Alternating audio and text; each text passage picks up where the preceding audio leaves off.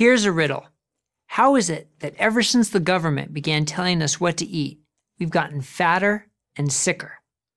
In 1977, when the government first set dietary guidelines, the average American male weighed 170 pounds. He now weighs 197. It's not any better for women, 145 to 170. And you don't need an academic study to know the same thing is happening to kids. Just look around. The weight gain has real life consequences.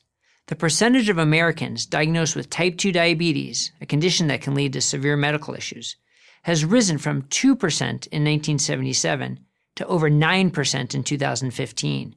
In hard numbers, that's 5 million people to over 30 million people. How did this happen? It all started innocently enough in the 1950s when President Dwight Eisenhower had a heart attack while in office. Suddenly, the issue of heart health became a national obsession. Keep in mind, this was an era when scientists had harnessed the power of the atom, unlocked the secrets of DNA, and cured once incurable diseases like polio. Surely there had to be a scientific solution to heart disease. There was. And a charismatic medical researcher from the University of Minnesota named Ancel Keys had it. Cholesterol, Keys claimed, was the villain of the heart disease story.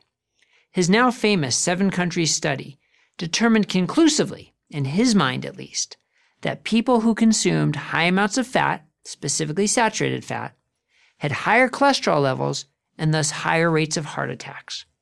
Lower your fat intake, and you would lower your heart disease risk. The ever confident Keys spread the gospel. As an influential member of the American Heart Association, he was in a very strong position to do so. There was only one problem Keys' study was bad science. The sample size was so small, the data collection integrity so shoddy, and the lifestyle variables between the countries he studied so great that his research had no scientific validity. In other words, he asserted a conclusion he couldn't prove. When other scientists questioned Keys' conclusions, they were invariably met with stern responses like people are dying while you're quibbling over data points, and there are great benefits and no risks to adopting this new way of eating. In 1973, the American Heart Association set the dietary limit on saturated fat at 10%. And in 1977, the US government followed suit.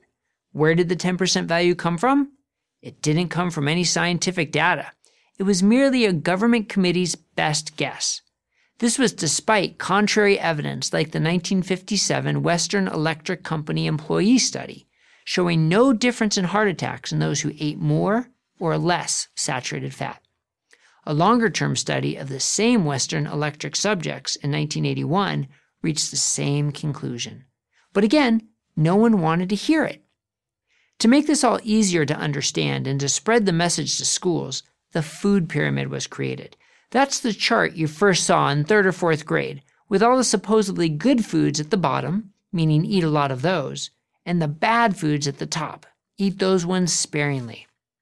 What our kids are fed in school, what our military troops are fed on bases, what sick people are fed in hospitals, what crops we plant, and how we raise our cattle are all predicated on this deceptive nutritional concept.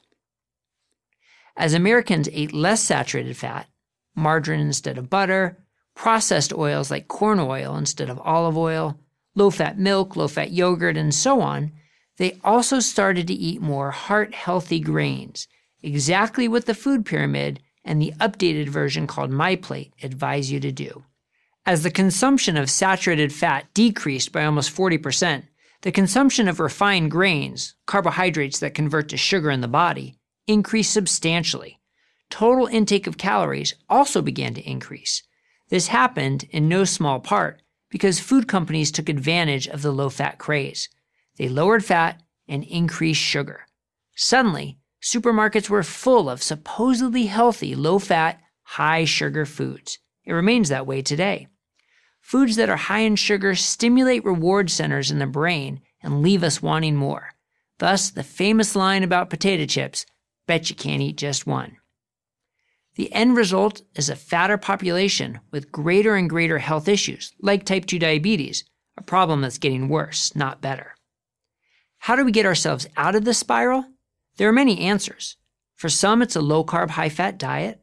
For others, it's a Mediterranean diet. For some, it's vegetarianism. For others, it might be something else. You need to find the best solution for you. And that's really the point. We need to take responsibility for our own health. If the food pyramid has taught us one thing, it's this don't rely on the government to take care of you. I'm Dr. Bret Scher, cardiologist for Prager University.